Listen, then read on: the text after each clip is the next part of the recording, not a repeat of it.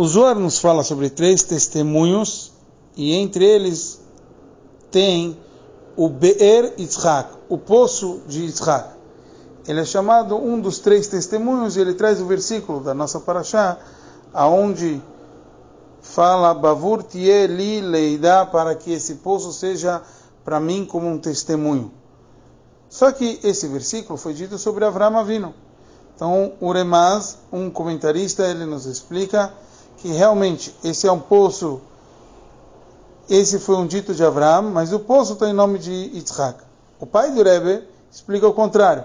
Quer dizer, o poço é o poço de Avram, só que chamaram em nome de Yitzhak, porque depois na vida foi soterrado o poço, e aonde quem reabriu o poço foi o Yitzhak.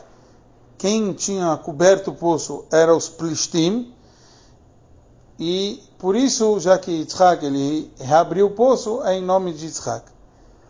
A explicação para isso espiritual é o conceito é o seguinte: Avram Avinu ele representa bondade.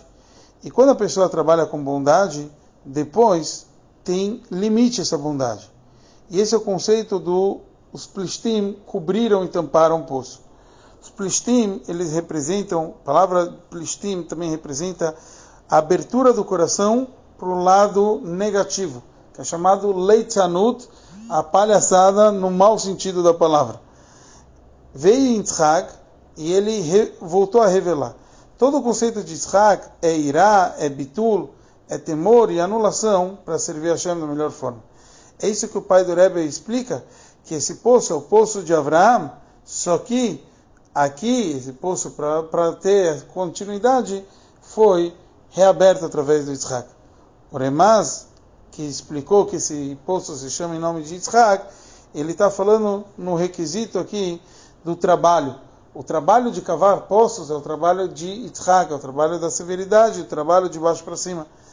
Assim também, o segundo motivo porque ele chama isso poço de Yitzhak, que o Zohar aqui ele está falando como um conceito de testemunho, ou seja, aquilo que a gente está falando, para deixar uma coisa perdurar, isso vem através do trabalho de Yitzhak.